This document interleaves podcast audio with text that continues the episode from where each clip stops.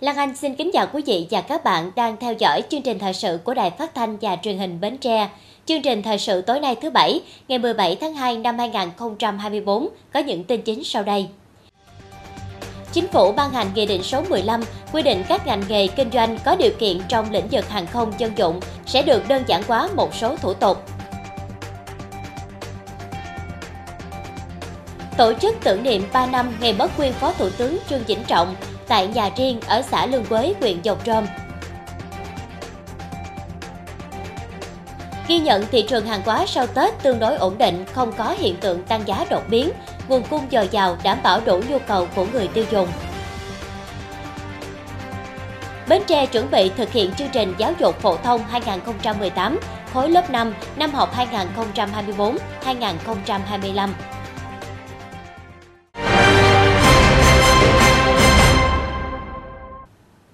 Thủ tướng Phạm Minh Chính đã có văn bản kêu gọi cả nước hướng về Điện Biên anh hùng nhân dịp kỷ niệm bảy mươi năm chiến thắng Điện Biên Phủ. Thời gian qua, tỉnh Điện Biên đã phát động nhiều phong trào thi đua, triển khai các chương trình, nhiệm vụ, giải pháp phát triển kinh tế xã hội, tập trung hoàn thành các công trình dự án trọng điểm, có ý nghĩa làm đổi mới rõ nét diện mạo của địa danh lịch sử Điện Biên. Tuy nhiên, Thủ tướng nhìn nhận Điện Biên vẫn là một trong những tỉnh nghèo, còn nhiều khó khăn do xuất phát điểm kinh tế xã hội thấp, cách xa các trung tâm kinh tế địa bàn khó khăn, hiểm trở, nguồn lực hạn chế. Do đó, tỉnh Điện Biên cần tiếp tục có sự chia sẻ, hỗ trợ cả về nguồn lực và kinh nghiệm, có các mô hình hợp tác để phát huy hết tiềm năng, lợi thế, vị trí chiến lược, tầm vóc lịch sử, phát triển mạnh mẽ hơn, trong đó tập trung vào thúc đẩy phát triển kinh tế nhanh, bền vững. Bên cạnh đó là hoàn thiện kết cấu hạ tầng kinh tế xã hội đồng bộ, hiện đại, xây dựng nông thôn mới, văn hóa giáo dục, y tế văn minh, hiện đại, nâng cao đời sống của người dân. Thủ tướng khẳng định kỷ niệm bảy mươi năm chiến thắng Điện Biên Phủ là sự kiện chính trị quan trọng, thông qua đó khơi dậy lòng tự hào dân tộc, tăng cường giáo dục truyền thống cách mạng cho cán bộ, đảng viên, nhân dân, nhất là thế hệ trẻ. Các ngành nghề kinh doanh có điều kiện trong lĩnh vực hàng không dân dụng sẽ được đơn giản hóa một số thủ tục, theo Nghị định số mười lăm vừa được Chính phủ ban hành. Nghị định mới sẽ thay thế một số mẫu đơn giấy chứng nhận của phụ lục ban hành kèm theo Nghị định số ba mươi năm hai nghìn không trăm mười ba về kinh doanh vận chuyển hàng không và hoạt động hàng không chung. Việc sửa đổi bổ sung các văn bản vi phạm pháp luật theo kế hoạch có thể được thực hiện theo hình thức một văn bản quy phạm pháp luật sửa đổi bổ sung nhiều văn bản vi phạm pháp luật và áp dụng trình tự, thủ tục rút gọn theo đúng quy định của pháp luật.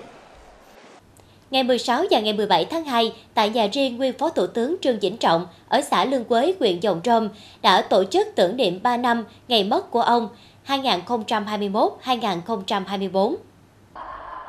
Nguyên Phó Thủ tướng Chính phủ Trương Vĩnh Trọng, tên thường gọi là ông Hai Nghĩa, đã từ trần vào lúc ba giờ hai mươi lăm phút ngày mười chín tháng hai năm hai nghìn không trăm hai mươi mốt tại nhà riêng ở ấp Lương Thuận, xã Lương Quới, huyện Giồng Trôm, hưởng thọ bảy mươi chín tuổi. Những đóng góp của ông cho quê hương Đồng Khởi đã để lại dấu ấn đẹp trong lòng người dân Bến Tre. Trong không khí trang nghiêm, thành kính, các đại biểu đã dâng hương bày tỏ lòng biết ơn sâu sắc trước anh linh và những cống hiến to lớn của nguyên Phó Thủ tướng Trương Vĩnh Trọng đối với sự nghiệp cách mạng, với đất nước và quê hương.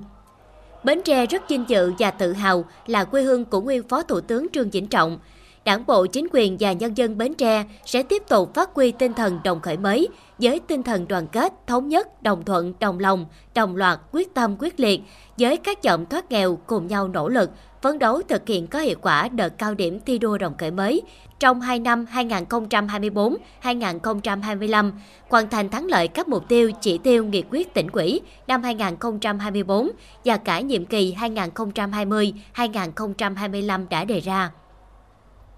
Ngày mười sáu tháng hai, Ủy ban Nhân dân huyện Chợ Lách tổ chức họp mặt đầu năm hai nghìn không trăm hai mươi bốn nhằm báo cáo đánh giá tình hình và kết quả tổ chức các hoạt động trước, trong và sau Tết Nguyên đán Giáp Thìn. Báo cáo đánh giá tình hình an ninh chính trị, trật tự an toàn xã hội trên địa bàn được đảm bảo ổn định, phạm pháp hình sự, tai nạn giao thông, cháy nổ không xảy ra. Các mặt hàng thiết yếu phục vụ trong Tết đảm bảo đủ cung cấp cho nhu cầu của người dân, các sự kiện lễ hội, các hoạt động văn hóa, văn nghệ, thông tin, truyền thông, hoạt động du lịch trên địa bàn được triển khai đúng kế hoạch, đảm bảo vui tươi, an toàn, tiết kiệm, y tế, điện, nước, giao thông công cộng được đảm bảo. Toàn huyện sản xuất khoảng mười hai triệu sản phẩm hoa kiển, trong đó chủ yếu là mai vàng, bông giấy, hoa nở và tắc kiển. Tình hình sản xuất và tiêu thụ sản phẩm hoa kiển Tết Nguyên đán Giáp Thìn năm hai nghìn không trăm hai mươi bốn gặp nhiều khó khăn so Tết Nguyên đán năm hai nghìn không trăm hai mươi ba. Huyện thực hiện tốt công tác chăm lo chuẩn bị Tết cho nhân dân. Tổng chi từ ngân sách là sáu trăm tám mươi mốt triệu năm trăm ngàn đồng với hai nghìn một trăm mười lăm suất quà cho các đối tượng. Ngoài ra, huyện đã tích cực vận động các nhà hảo tâm trong và ngoài tỉnh hỗ trợ thêm nhiều phần quà cho hộ nghèo, hộ chính sách, đối tượng hưởng trợ cấp thường xuyên. Lãnh đạo huyện ủy Chợ Lách đánh giá cao nỗ lực của hệ thống chính trị trong chăm lo Tết cho nhân dân, các ngành các cấp thực hiện tốt các quy định quản lý pháo, có định hướng để người dân sản xuất kinh doanh hoa kiển nâng cao hiệu quả kinh tế, phòng chống hạn mặn và thích ứng biến đổi khí hậu, quan tâm hỗ trợ gia đình chính sách, tập trung công tác tuyển quân năm hai nghìn không trăm hai mươi bốn. Lãnh đạo Ủy ban nhân dân huyện chỉ đạo các ngành huyện, các xã, thị trấn tập trung xây dựng nông thôn mới, xây dựng làng văn hóa du lịch Chợ Lách, quản lý các hoạt động liên quan đến pháo, tiếp tục quan tâm gia đình chính sách, định hướng nhân dân làm kinh tế nông nghiệp nói chung, sản xuất hoa kiển nói riêng, thực hiện tốt công tác giao nhận quân năm hai nghìn không trăm hai mươi bốn. Sau Tết Nguyên đán, đời sống sinh hoạt và nhu cầu mua sắm của người dân đã trở lại nhịp sống bình thường. Ghi nhận tại chợ Bến Tre, thị trường hàng hóa tương đối ổn định, không có hiện tượng tăng giá đột biến, nguồn cung dồi dào đảm bảo đủ nhu cầu của người tiêu dùng. Theo nhận định của các tiểu thương tại chợ, từ mùng sáu đến mùng chín Tết, các nhà cung cấp chợ đầu mối đã nhập hàng trở lại với giá cả ổn định và có một số mặt hàng giảm nhẹ. Ghi nhận tại chợ Bến Tre sáng nay ngày mười bảy tháng hai, lượng khách tiêu dùng đến chợ khá đông đúc, nhu cầu mua sắm của người dân ổn định. Được biết, giá cả các mặt hàng thực phẩm tươi sống, lúa gạo, thủy hải sản và rau củ quả những ngày cận Tết có tăng cao so với ngày thường, nhưng sau Tết giá cả đã trở lại bình thường. Theo đó, giá gạo ét tê hai mươi mốt có giá hai mươi bốn nghìn đồng một ký, ét tê hai mươi lăm hai mươi bảy nghìn đồng một ký, tôm sông từ hai trăm năm mươi đến ba trăm nghìn đồng một ký, mực ống ba trăm năm mươi nghìn đồng một ký, thịt heo ba rọi một trăm ba mươi nghìn đồng một ký và các loại rau củ quả có giá dao động từ mười lăm đến ba mươi lăm nghìn đồng một ký. Chưa Tết tới nay thì giá cũng ổn định, cũng bình thường, nhưng ba cũng đầy đủ gạo cung cấp cho dân ở đây thoải mái chứ không có thiếu thốn gì đâu. Nhưng mà gạo giá thì nó cũng ổn định bình thường. Trước Tết thì nó hơi bị giá hải sản thì nó hơi cao, nhưng mà sau Tết thì nó bình thường lại. Được biết, công tác chuẩn bị bình ổn thị trường Tết được thực hiện khá tốt, hàng hóa đa dạng, phong phú, đáp ứng được nhu cầu của người tiêu dùng trước, trong và sau Tết. Thị trường không có những biến động về giá cả, hàng hóa đảm bảo chất lượng, có nguồn gốc rõ ràng và đảm bảo an toàn vệ sinh thực phẩm. Ngày mười sáu tháng hai, Hội Liên hiệp Thanh niên xã Khánh Thành Tân, huyện Mỏ Kè Bắc tổ chức Đại hội đại biểu lần thứ bảy, nhiệm kỳ hai nghìn không trăm hai mươi bốn đến hai nghìn không trăm hai mươi chín. Đây là đơn vị được Ủy ban Hội Liên hiệp Thanh niên huyện chọn làm điểm tổ chức để các đơn vị còn lại rút kinh nghiệm thực hiện. Nhiệm kỳ hai nghìn không trăm mười chín đến hai nghìn không trăm hai mươi bốn, công tác hội và phong trào thanh niên xã Khánh Thành Tân đã có bước phát triển tích cực. Các hoạt động luôn bám sát chương trình kế hoạch của hội cấp trên và nhiệm vụ chính trị của địa phương. Công tác tuyên truyền giáo dục pháp luật, ý thức công dân gắn với đẩy mạnh học tập và làm theo tư tưởng đạo đức phong cách Hồ Chí Minh đã nâng cao nhận thức cho hội viên thanh niên. Các cuộc vận động, chương trình của hội xây dựng nông thôn mới được triển khai thực hiện hiệu quả, thu hút đông đảo hội viên thanh niên tham gia. Phong trào Tôi yêu Tổ quốc tôi được triển khai sâu rộng và đem lại kết quả cao. Công tác đoàn kết, tập hợp thanh niên, phát triển hội viên tiếp tục đạt được những kết quả đáng khích lệ.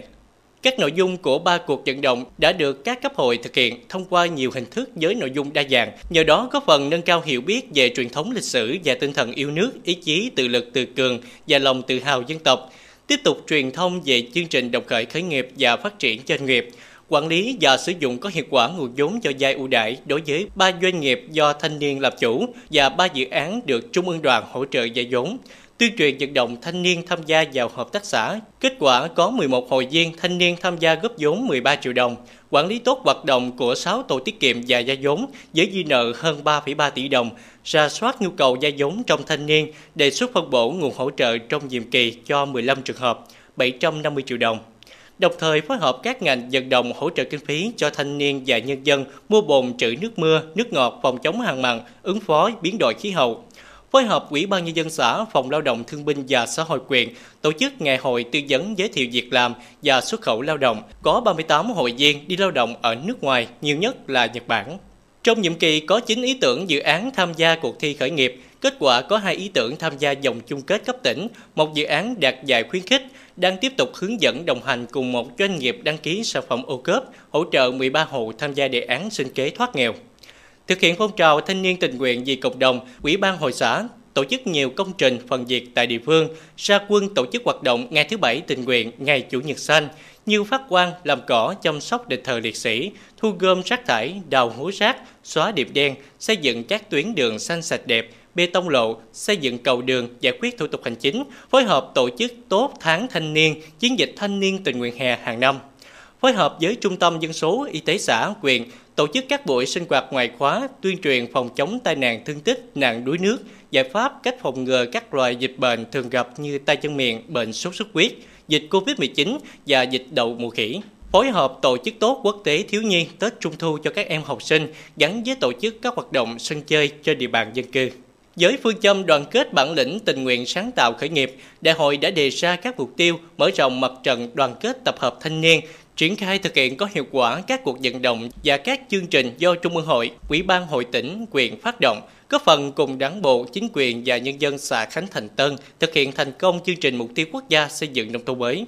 Đại hội đã hiệp thương chọn mười một thành viên vào Ủy ban Hội xã, hiệp thương chọn mười thành viên dự Đại hội đại biểu Hội Liên hiệp Thanh niên huyện Mỏ Cây Bắc, bầu Chủ tịch Ủy ban Hội Liên hiệp Thanh niên xã Khánh Thành Tân, nhiệm kỳ hai nghìn không trăm hai mươi tư đến hai nghìn không trăm hai mươi chín. Dịp này, Hội Liên hiệp Thanh niên huyện Mỏ Cây Bắc, Ủy ban Nhân dân xã Khánh Thành Tân tặng giấy khen cho các cá nhân có thành tích trong công tác hội và phong trào thanh niên nhiệm kỳ qua. Theo lộ trình ba khối lớp năm, lớp chín và lớp mười hai đang thực hiện chương trình giáo dục phổ thông hai nghìn không trăm lẻ sáu và thực hiện chương trình mới kể từ năm hai nghìn không trăm hai mươi tư đến hai nghìn không trăm hai mươi lăm. Cùng với cả nước, ngành giáo dục tỉnh Bến Tre đang triển khai đến giáo viên tham gia góp ý trực tiếp các bản mẫu sách giáo khoa, đảm bảo khách quan đúng tiến độ. Sau khi Sở Giáo dục và Đào tạo Bến Tre hướng dẫn các huyện, thành phố và ban giám hiệu các trường tiểu học trong tỉnh tập trung nghiên cứu góp ý cho bản mẫu sách giáo khoa, các môn học lớp năm của ba bộ sách gồm Cánh diều, Kết nối tri thức với cuộc sống và Chân trời sáng tạo. Nhiều cán bộ quản lý và giáo viên chia sẻ, sau nhiều năm học trước, bản mẫu sách giáo khoa theo chương trình giáo dục phổ thông hai nghìn không trăm mười tám đối với các khối lớp một, hai, ba, bốn có phần thuận lợi hơn trong quá trình góp ý bản mẫu sách giáo khoa lớp năm mới lần này. Chương trình được biên soạn đảm bảo yêu cầu của chương trình giáo dục phổ thông hai nghìn không trăm mười tám và có sự kế thừa từ chương trình hiện hành. Tuy nhiên, ở chương trình mới, học sinh được sáng tạo nhiều hơn, giúp các em phát triển kỹ năng làm việc nhóm, thuyết trình và chủ động sáng tạo hơn trong học tập. Đồng thời tạo điều kiện cho giáo viên trong việc đổi mới phương pháp, hình thức dạy học, cũng như chọn mục tiêu bài học phù hợp với năng lực của bản thân lẫn học sinh. Nhiều trường đã tiến hành khảo sát cơ sở vật chất, thiết bị dạy học và nghiên cứu nội dung chương trình sách giáo khoa lớp năm để sẵn sàng thực hiện. Đối với nhà trường tôi thì gặp những cái thuận lợi như sau. Thuận lợi thứ nhất đó là đội ngũ giáo viên của nhà trường được chủ động trong việc xây dựng cái chương trình cho nó phù hợp với cái trình độ cũng như là cái điều kiện của địa phương nhà trường. Nội dung thứ hai nữa đó chính là cái chất lượng giáo dục của nhà trường á, khi thực hiện kế hoạch giáo dục thì không ngừng được nâng lên. Chúng tôi có những cái đội ngũ giáo viên à, sẵn sàng là à, tìm hiểu à, mọi cái nguồn thông tin à, cũng như là tìm hiểu tất cả những cái tài liệu liên quan đến cái việc thay sách. Và chúng tôi à, cũng áp dụng vào trong cái thực tế hàng ngày của trường à, để chúng tôi tạo cho mình cái tâm thế tốt nhất và chúng tôi sẵn sàng để chúng tôi đi vào cái thay sách lớp năm. Thực hiện thay sách giáo khoa lớp năm năm học hai nghìn không trăm hai mươi tư đến hai nghìn không trăm hai mươi lăm, Bến Tre có một trăm bảy mươi tám trường tiểu học, trong đó có năm trăm bảy mươi tám lớp năm trên tổng số hai mươi nghìn sáu trăm lẻ chín học sinh. Để chuẩn bị tốt cho lần thay sách giáo khoa lớp năm, hầu hết cán bộ quản lý và giáo viên đã dành thời gian đọc thật kỹ các bản mẫu, trên cơ sở nghiên cứu và kinh nghiệm thông qua quá trình giảng dạy chương trình mới đối với lớp bảy và tám. Giáo viên bắt đầu đối chiếu với mục tiêu cần đạt của chương trình tổng thể, để xem bản mẫu sách giáo khoa đó đã đảm bảo hay chưa. Ngoài ra, thầy cô giáo cũng chú trọng đến phương diện từ ngữ sử dụng có dễ hiểu, hình ảnh cách trình bày có phù hợp với học sinh hay không. Bên cạnh đó, ban giám hiệu các trường đặc biệt chú trọng đến việc tham gia góp ý bản mẫu sách giáo khoa mới theo lộ trình. Khi nhận được văn bản góp ý, các trường tổ chức họp với giáo viên để phổ biến văn bản, lựa chọn, phân công nhiệm vụ cho giáo viên có kinh nghiệm tham gia góp ý bản mẫu, tương ứng với các bộ môn được giao, đồng thời hướng dẫn đôn đốc triển khai nhiệm vụ một cách khoa học, trách nhiệm và đảm bảo tiến độ theo thời gian yêu cầu của ngành. Giáo viên phải nắm cái quy trình. À, một cái ý thứ hai thì giáo viên phải nghiên cứu các cái bản mẫu sách giáo khoa mà của các cái nhà xuất bản đã gửi. À, cái thứ tư phải tạo một cái sự đồng thuận à, để lựa chọn làm sao khách quan, làm sao đảm bảo cái tính khoa học và làm, làm sao để đảm bảo các cái nội dung, các cái yêu cầu để mà à, khi lựa chọn thì tổ chức triển khai nó phù hợp với cái tình hình thực tế của từng đơn vị. Thực hiện chỉ đạo của Bộ Giáo dục và Đào tạo, Bến Tre đã lần lượt ban hành các văn bản về tổ chức nghiên cứu, góp ý bản mẫu sách giáo khoa các lớp năm, chín và mười hai nhằm bảo đảm chất lượng các bản mẫu sách giáo khoa biên soạn theo chương trình Giáo dục Phổ thông hai không một tám, đồng thời giúp giáo viên sớm tiếp cận với các bản mẫu này. Theo đó, đối với lớp năm, Sở Giáo dục và Đào tạo yêu cầu các phòng giáo dục đào tạo, cơ sở giáo dục triển khai cho giáo viên được chọn góp ý, nghiên cứu, góp ý bản mẫu sách giáo khoa qua website của các nhà xuất bản, các đơn vị liên kết, cung cấp thông tin về tài khoản cho giáo viên tham gia góp ý. Để đăng nhập website và góp ý các bản mẫu sách giáo khoa, Sở cũng yêu cầu các nhà trường đưa việc tìm hiểu nội dung các bản mẫu sách giáo khoa vào sinh hoạt tổ chuyên môn để chuẩn bị đề xuất lựa chọn sách giáo khoa, thông báo cho tất cả giáo viên, cán bộ quản lý, tìm hiểu góp ý các bản mẫu sách giáo khoa đã được các tổ chức biên soạn sách giáo khoa hoàn thiện, đưa lên mạng trước khi in và phát hành. Tiếp theo chương trình thời sự tối nay là tiết mục đời sống dân sinh với những thông tin nổi bật. Cư dân huyện Bình Đại ra khơi đánh bắt chuyến đầu năm Giáp Thìn hai không hai tư.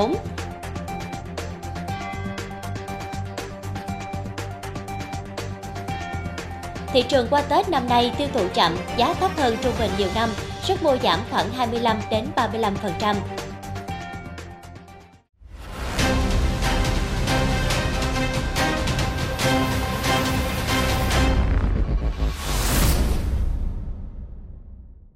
Năm hai không hai ba là năm ngành ngân hàng thể hiện cam kết mạnh mẽ nhất với lĩnh vực tín dụng xanh nói riêng và phát triển ngân hàng xanh nói chung. Nhiều ngân hàng, trong đó có Ngân hàng Nông nghiệp và Phát triển Nông thôn Việt Nam Agribank, tiếp tục đẩy mạnh tín dụng xanh, đồng thời cam kết sẽ tăng nguồn vốn cho các lĩnh vực thân thiện môi trường, chung tay cùng xây dựng một Việt Nam xanh tươi, phát triển bền vững.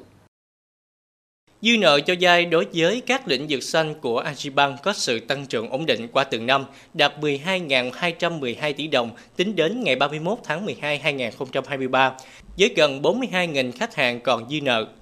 Trong nhiều năm qua, Agribank đã và đang tập trung ưu tiên nguồn vốn, mở rộng cho vay có hiệu quả các dự án, chương trình phát triển sản xuất kinh doanh, nhất là các chương trình dự án tạo ra giá trị tăng thêm, năng lượng sạch, nông nghiệp ứng dụng công nghệ cao. Thì nếu như mà không có cái, cái uh, nguồn vốn hỗ trợ của ngân hàng vào năm hai không hai không đó thì có lẽ là chúng tôi không thể vượt qua được cái giai đoạn khó khăn của thời kỳ tiền Covid. Thứ nhất là chúng tôi không có phương tiện vận chuyển. Thứ hai nữa là không có thêm nguồn vốn nữa, vì lúc đó là nguồn vốn của gia đình và bản thân đã hết để mà làm vườn khảo nghiệm và có được cái thành tựu như ngày hôm nay được. Thế nói là dòng vốn của ngân hàng nó không khác gì là là oxy sống trong cơ thể của chúng ta. Nếu mà mình thường nói là bây giờ ngân hàng mà rút oxy ra chắc là doanh nghiệp chết. Đấy, đấy là mình, mình thường thường hay ví von như vậy. Cho nên là ngân hàng rất là quan trọng trong cái đồng vốn cho doanh nghiệp. Đấy, nó là một đòn bẩy cho doanh nghiệp được phát triển được. Nắm bắt định hướng và mục tiêu của chính phủ về tăng trưởng xanh, Agribank tiếp tục ưu tiên cấp vốn cho các dự án xanh hướng tới xây dựng nền kinh tế xanh, kinh tế tuần hoàn, thân thiện với môi trường, quy định về quản lý rủi ro môi trường trong hoạt động cấp tín dụng của ngân hàng trở thành khung pháp lý quan trọng trong quá trình đánh giá thẩm định để xem xét cấp tín dụng cho khách hàng. Ngân hàng nông nghiệp với vai trò là một cái đơn vị cung ứng chủ lực, cung ứng các cái vốn, dịch vụ tài chính ngân hàng đối với lĩnh vực nông nghiệp nông thôn. Agribank chúng tôi luôn tiên phong và tích cực trong việc thực hiện các cái chỉ đạo của chính phủ, của ngân hàng nhà nước về phát triển tín dụng xanh, về quản lý rủi ro môi trường và xã hội trong cấp tín dụng, với cái mong muốn là xây dựng một cái nền nông nghiệp xanh,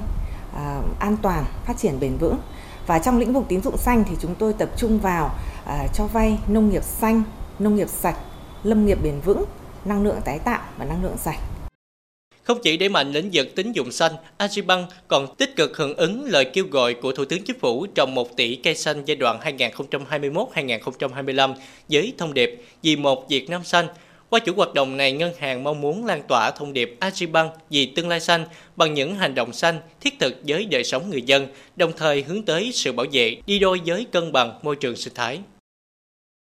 Sáng sớm ngày mười lăm tháng hai, nhằm ngày mùng sáu tháng Giêng năm Giáp Thìn, tại cảng cá huyện Bình Đại và các nơi neo đậu tàu thuyền trên địa bàn huyện, nhiều tàu cá đã chuẩn bị nhiên liệu, lương thực, thực phẩm và đồ dùng cần thiết phục vụ đánh bắt đã xuất hành ra khơi chuyến đầu năm. Chuyến ra khơi đầu năm, người dân tổ chức các thủ tục cúng vái, khai lộc đầu xuân với mong muốn một năm đánh bắt đầy thuận lợi, mong trời yên, biển lặng, mưa thuận gió hòa, khi thuyền về đầy ắp cá tôm. Theo các người dân thì vào thời điểm sau Tết Nguyên Đán là lúc thời tiết khá thuận lợi, ít sóng gió rất hợp cho việc đánh bắt xa bờ. Được biết, tổng số tàu hiện có trên toàn địa bàn huyện Bình Đại là một nghìn một trăm sáu mươi sáu tàu, trong đó đánh bắt xa bờ là năm trăm tám mươi tàu. Trong năm qua, mặc dù tình hình còn gặp những khó khăn, giá cả thị trường không ổn định, tuy nhiên, việc khai thác đánh bắt thủy sản của huyện duy trì phát triển tốt, đa số người dân đánh bắt đều có lãi. Sản lượng khai thác ước đạt trên tám mươi lăm nghìn tấn, đạt trên một trăm phần trăm kế hoạch năm. Thị trường qua Tết năm nay tiêu thụ chậm, giá thấp hơn trung bình nhiều năm, sức mua giảm khoảng hai mươi lăm đến ba mươi lăm phần trăm so với cùng kỳ Tết Quý Mão và vài năm trở lại đây. Tuy nhiên, sản lượng bán ra vẫn ổn, một số mặt hàng đẹp vẫn lại cao. Tết Nguyên Đán Giáp Thìn năm hai nghìn không trăm hai mươi tư, Bến Tre có hơn mười ba phẩy năm triệu sản phẩm hoa kiển được sản xuất, trong đó hoa nở các loại khoảng ba phẩy năm triệu sản phẩm, mai vàng ba triệu sản phẩm, hoa giấy hai phẩy năm triệu sản phẩm, tắc mai chiếu thủy khoảng không phẩy năm triệu sản phẩm. Tình hình tiêu thụ hoa kiển tại các chợ lớn như thành phố Hồ Chí Minh, Bình Dương, Đồng Nai, An Giang, Cần Thơ và các tỉnh thành Nam Bộ, sản lượng tiêu thụ ước đạt trên bảy mươi lăm phần trăm. Số tồn còn lại nhiều nhất là hoa giấy, tắc kiển, mai vàng, bonsai nhỏ. Trong đó, sản phẩm tiêu thụ tại nơi sản xuất đạt ba mươi phần trăm, thấp hơn so với cùng kỳ năm hai nghìn không trăm hai mươi ba. Giá bán các sản phẩm hoa kiển Tết Nguyên Đán Giáp Thìn từ bằng và thấp hơn năm Quý Mão năm hai nghìn không trăm hai mươi ba từ mười đến mười lăm phần trăm. Các sản phẩm hoa nở như cúc và vạn thọ đồng loạt giảm giá. Vào các ngày cuối chợ, giá giảm sâu từ bốn mươi đến năm mươi phần trăm. Đã có mười tám tỉnh thành công bố hình thức tuyển sinh vào lớp mười, trong đó đa số các tỉnh thành tổ chức thi ba môn, nhưng cũng có địa phương thi bốn môn. Trong đợt tuyển sinh vào lớp mười của các tỉnh thành, ngoài hai môn toán và ngữ văn là môn thi bắt buộc, hầu hết địa phương chọn tiếng Anh là môn thi thứ ba. Một số địa phương có điều kiện kinh tế xã hội phát triển như Đà Nẵng, thành phố Hồ Chí Minh tổ chức thi môn ngoại ngữ để thí sinh được mở rộng các lựa chọn ngoài tiếng Anh. Lào Cai, tỉnh biên giới phía Bắc cho thí sinh chọn thi tiếng Anh hoặc tiếng Trung. Đến nay, Bắc Giang là địa phương tổ chức nhiều môn thi vào lớp mười công lập nhất với toán, văn, tiếng Anh và môn thứ tư. Theo quy chế của Bộ Giáo dục và Đào tạo, việc tuyển sinh lớp mười công lập do địa phương tự quyết. Sở Giáo dục và Đào tạo là cơ quan tham mưu trình Ủy ban nhân dân tỉnh thành phê duyệt số môn, hình thức thi hoặc xét tuyển. Tại khung kế hoạch năm học hai nghìn không trăm hai mươi hai đến hai nghìn không trăm hai mươi tư, Bộ yêu cầu các địa phương phải xét công nhận tốt nghiệp trung học cơ sở cho học sinh trước ngày ba mươi tháng sáu, hoàn thành tuyển sinh đầu cấp trước ngày ba mươi mốt tháng bảy.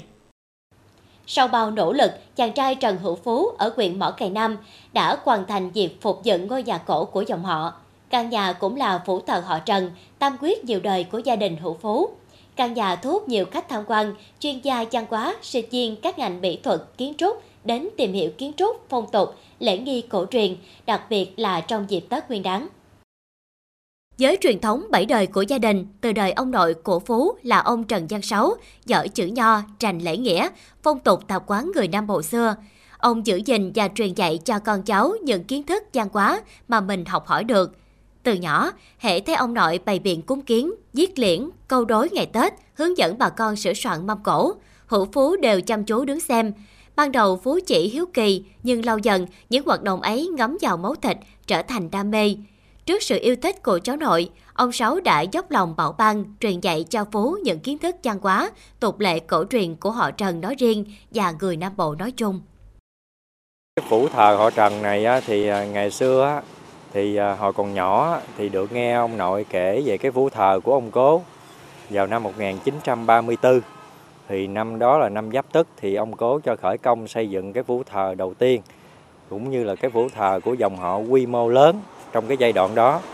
Và do quá trình chiến tranh rồi lịch sử này nọ thì cái ngôi phủ thờ không còn nữa. Thì hồi nhỏ nghe nội kể với cái niềm đam mê cái văn hóa của mình thì lớn lên ước mơ xây dựng cái ngôi phủ thờ khôi phục lại gần như ghét ngôi phủ thờ năm một nghìn chín trăm ba mươi tư để thờ tổ tiên ông bà nhà họ Trần. Thì à, lấy cảm hứng từ lời kể của ông và mình thực hiện cái ngôi phủ thờ như hiện nay à, để thờ cúng, thờ phụng cho được trang nghiêm, trang trọng hơn. Để có đủ kiến thức bảo tồn văn hóa và nhà cổ Nam Bộ, Hữu Phú theo học ngành mỹ thuật của trường Đại học Đồng Tháp. Trong thời gian này, Phú tranh thủ thời gian rảnh rỗi tìm đến những căn nhà cổ khác ở miền Tây để học hỏi các phục dựng. Phú còn đi dạy, vẽ tranh, ráp tượng, tích lũy tiền thực hiện ước mơ của mình.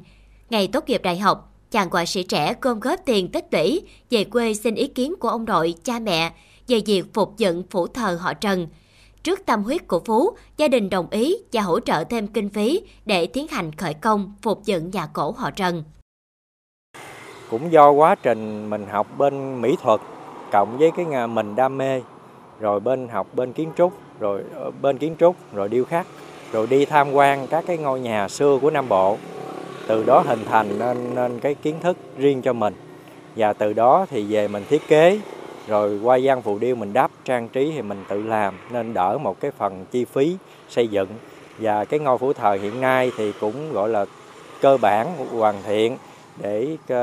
thờ cúng, rồi giữ gìn cái văn hóa. Rồi tiếp theo nữa là đón khách du lịch, khách tham quan cho những ai yêu thích văn hóa đến trải nghiệm và có thể à, thưởng thức được các cái giá trị văn hóa Nam Bộ xưa.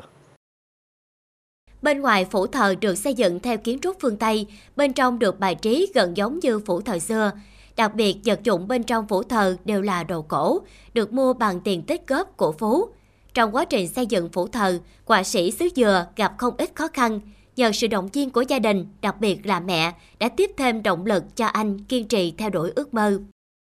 Văn hóa xưa của ông bà mình để lại thì cháu Phú gìn giữ, cô là mẹ cô động viên rất vui và nói cháu Phú là giữ mãi cho sau này khỏi bị mai một. Ngoài giá trị vật chất, phủ thờ họ Trần còn mang nhiều tâm tư trăn trở của một người trẻ muốn bảo tồn văn hóa dân tộc. Phủ thờ xây xong thành điểm du lịch văn hóa đón nhiều lượt khách đến tham quan, đặc biệt là dịp Tết Nguyên Đán năm nay. Nhiều khách du lịch đến tìm hiểu để chiêm ngưỡng, trong đó có phong tục dựng nêu ngày Tết. Theo dòng chảy thời gian, phong tục dựng nêu ít được thực hành trong đời sống đương đại. Phong tục này vẫn được duy trì ở một số gia đình và cơ sở tín ngưỡng, tôn giáo. Cây nêu ngày Tết đã trở thành nét đẹp trong văn hóa Tây Nam Bộ, được anh Phú giữ gìn và phát huy qua nhiều thế hệ. Qua đó cũng truyền lửa cho nhiều thế hệ trẻ tìm về những văn hóa xưa của vùng đất Nam Bộ. Tuổi trẻ của chúng ta có sự quan tâm, đặc biệt là nhiều về những cái phong tục văn hóa của người xưa, đặc biệt là những lễ, nghi lễ cúng kiến ở các nhà cổ thì thường có những bạn trẻ hay đến thăm, học hỏi, thậm chí có những bạn là vẫn làm theo để nối tiếp những cái truyền thống của ông bà. Về các cái nghi lễ thì các bạn trẻ thường quay lại hoặc là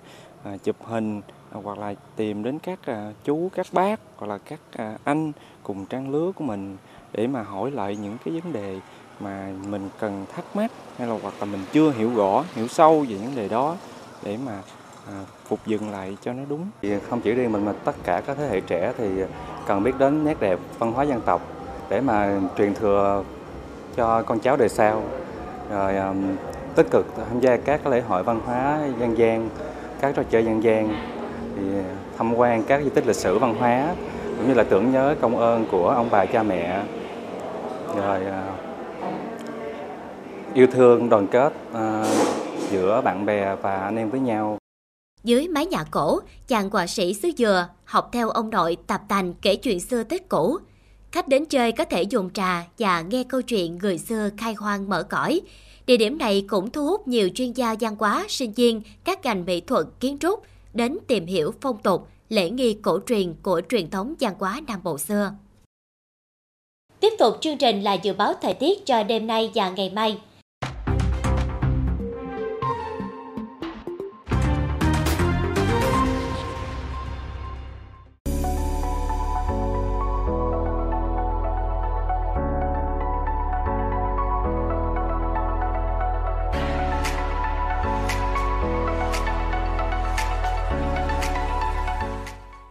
Đến đây, chúng tôi xin kết thúc chương trình thời sự buổi tối trên sóng truyền hình Bến Tre. Cảm ơn quý vị đã quan tâm theo dõi. Thân ái chào tạm biệt.